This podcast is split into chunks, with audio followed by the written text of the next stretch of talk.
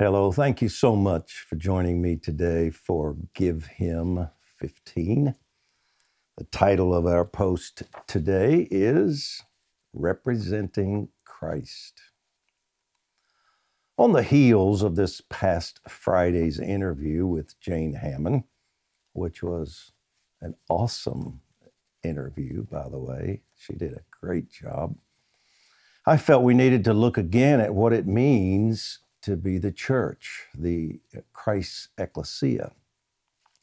There is so much misunderstanding of this, never have we needed clearer teaching on the subject. The church is first mentioned, is mentioned for the first time in Matthew 16, 18 to 19. Jesus said, I also say to you that you are Peter, and upon this rock, meaning the rock of the revelation he had just shared, I will build my church, and the gates of Hades will not overpower it. I will give you the keys of the kingdom of heaven, and whatever you shall bind on earth shall be bound in heaven, and whatever you shall loose on earth shall be loosed in heaven. When Jesus used the word church, which is the Greek word ecclesia, the disciples weren't hindered by our contemporary preconceived ideas as to what it meant. Their paradigm of an ecclesia differed greatly from what it has become.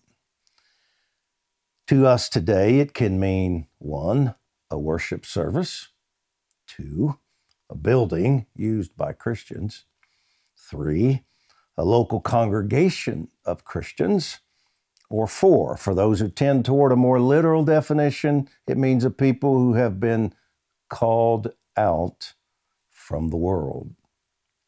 The last concept is the most accurate, according to a strict translation, but it still falls far short of communicating what an ecclesia was when Christ made his stunning announcement.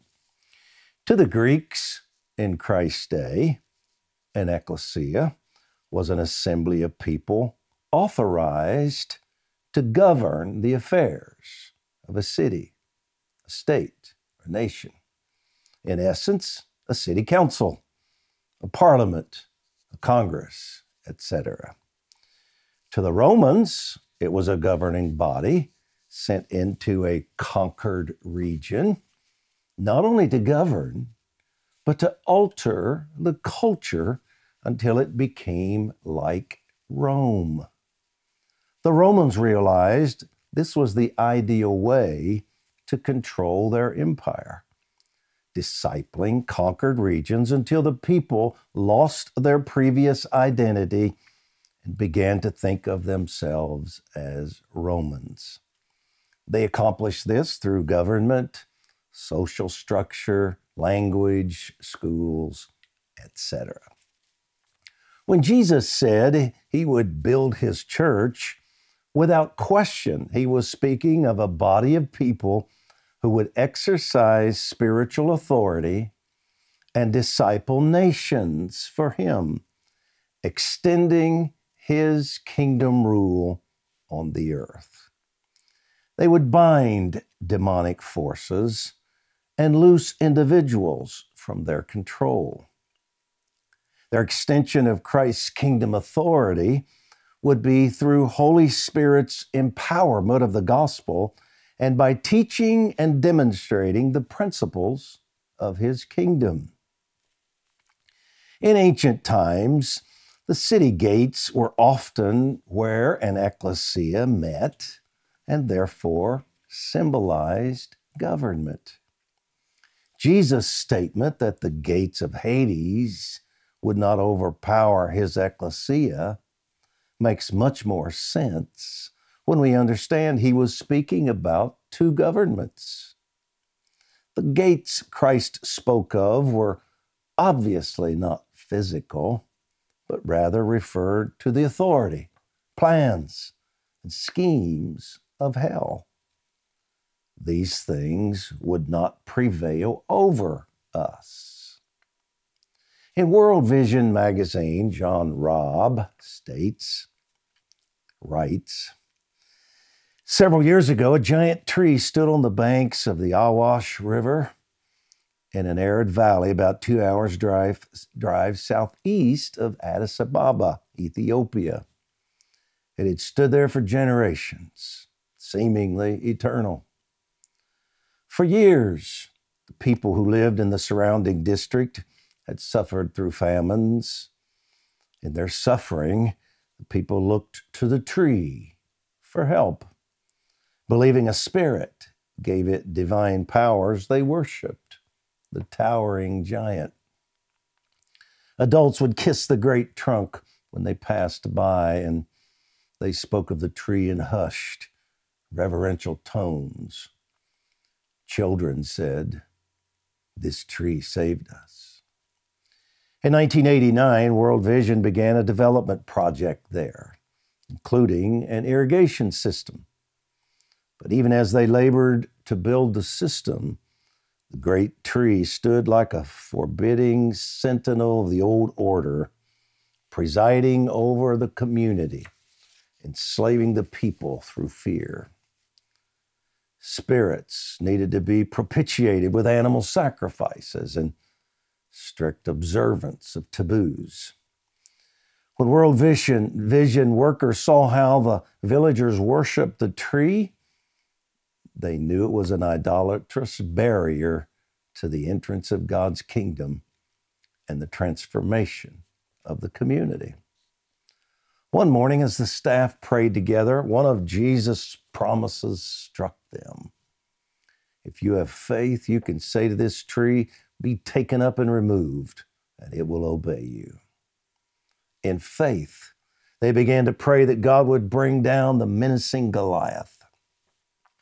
Soon the whole community knew the Christians were praying about the tree. Six months later, the tree began to dry up.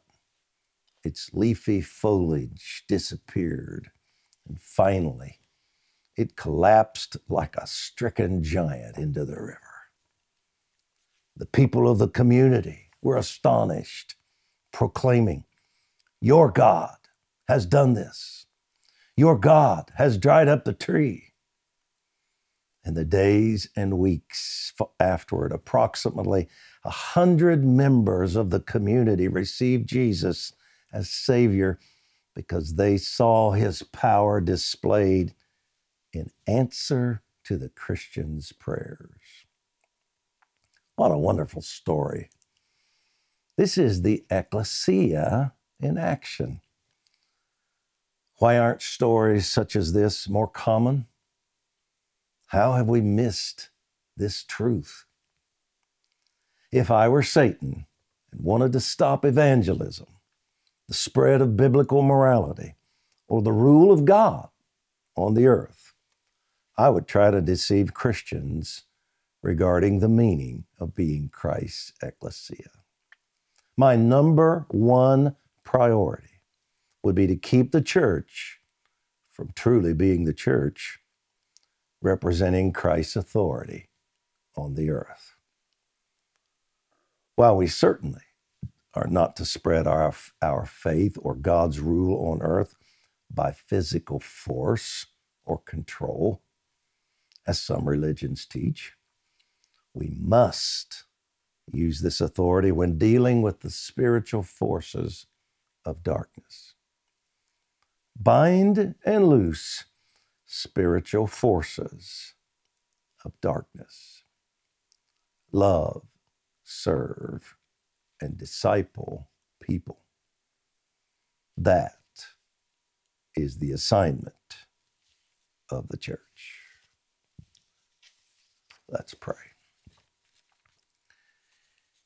Jesus, you said you would build a church the gates of hell could not overcome. You gave us your authority as the king of the kingdom authority to bind, loose, forbid, allow. Awaken the church to these keys. Give us greater revelations of your authority and that you delegated this authority to us. Remind us that the church is not a building or an organization. It's not a worship service. Being the church is to function as your authority on the earth. As we move in higher levels of this calling, we ask for an increased manifestation of signs and wonders, healings and deliverances. May we truly preach the gospel of the kingdom, which includes your dominion over demons, disease, oppression, and sin. We know Earth's greatest revival is now coming, and we know it'll be infused with your love and power. We ask for this release of your life. We also ask for greater wisdom to disciple nations.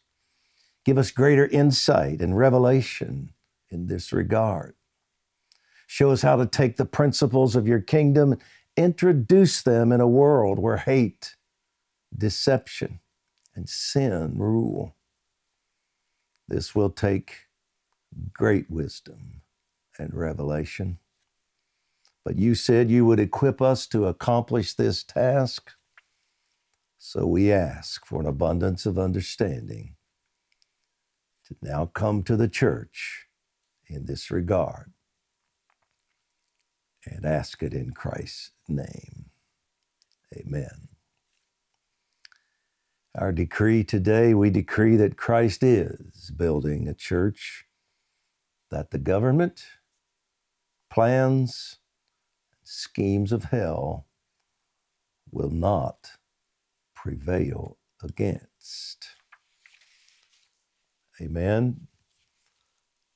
Portions of our post today were taken from my book, Authority in Prayer. I would just add to that decree, we decree that the unrighteous decrees of Haman all the demons associated with him are being brought down in this hour, just as Jane prophesied and spoke to us on Friday that our government is changing, our nation is transforming, and I'll talk more about that tomorrow. See you then.